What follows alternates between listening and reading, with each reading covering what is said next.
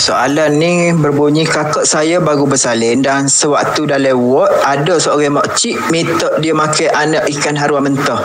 Katanya elok untuk wanita selepas bersalin. Betul ke kalau dari segi perubatan? Okey, kebanyakan wanita bersalin ni dia bersalin sama ada dia bersalin melalui kaedah normal atau dia bersalin dengan vacuum faucet ataupun melalui kaedah pembedahan caesarean section.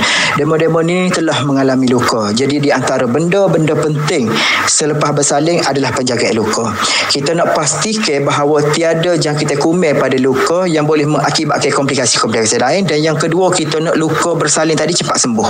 Okay, bagi elok jangkitan kuman pada luka tu, luka bersalin tadi tu mesti selalu dibersihkan dan juga dikeringkan.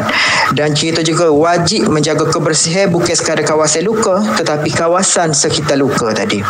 Dan juga uh, untuk memastikan luka bersalin tadi cepat sembuh, kita kena ada dua benda. Yang pertama protein dan juga oksigen. Dua-dua benda ni membantu proses luka untuk sembuh. Jadi protein, protein yang bagus adalah protein daripada sumber daging putih. Daging putih ni ayam ataupun ikan. Tak kisahlah ikan gapo, ikan kembung ke, ikan haru atau apa-apa jenis ikan. Cuma kalau boleh jangan dimakan jangan duk makan ikan itu secara mentah.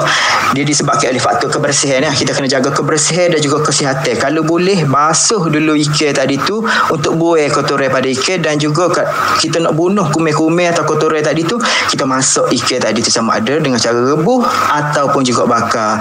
Jadi saya harap yang bertanya ni dia jelaslah apakah kaitan di antara anak ikan harwe tadi dengan apa proses wanita selepas bersalin tadi.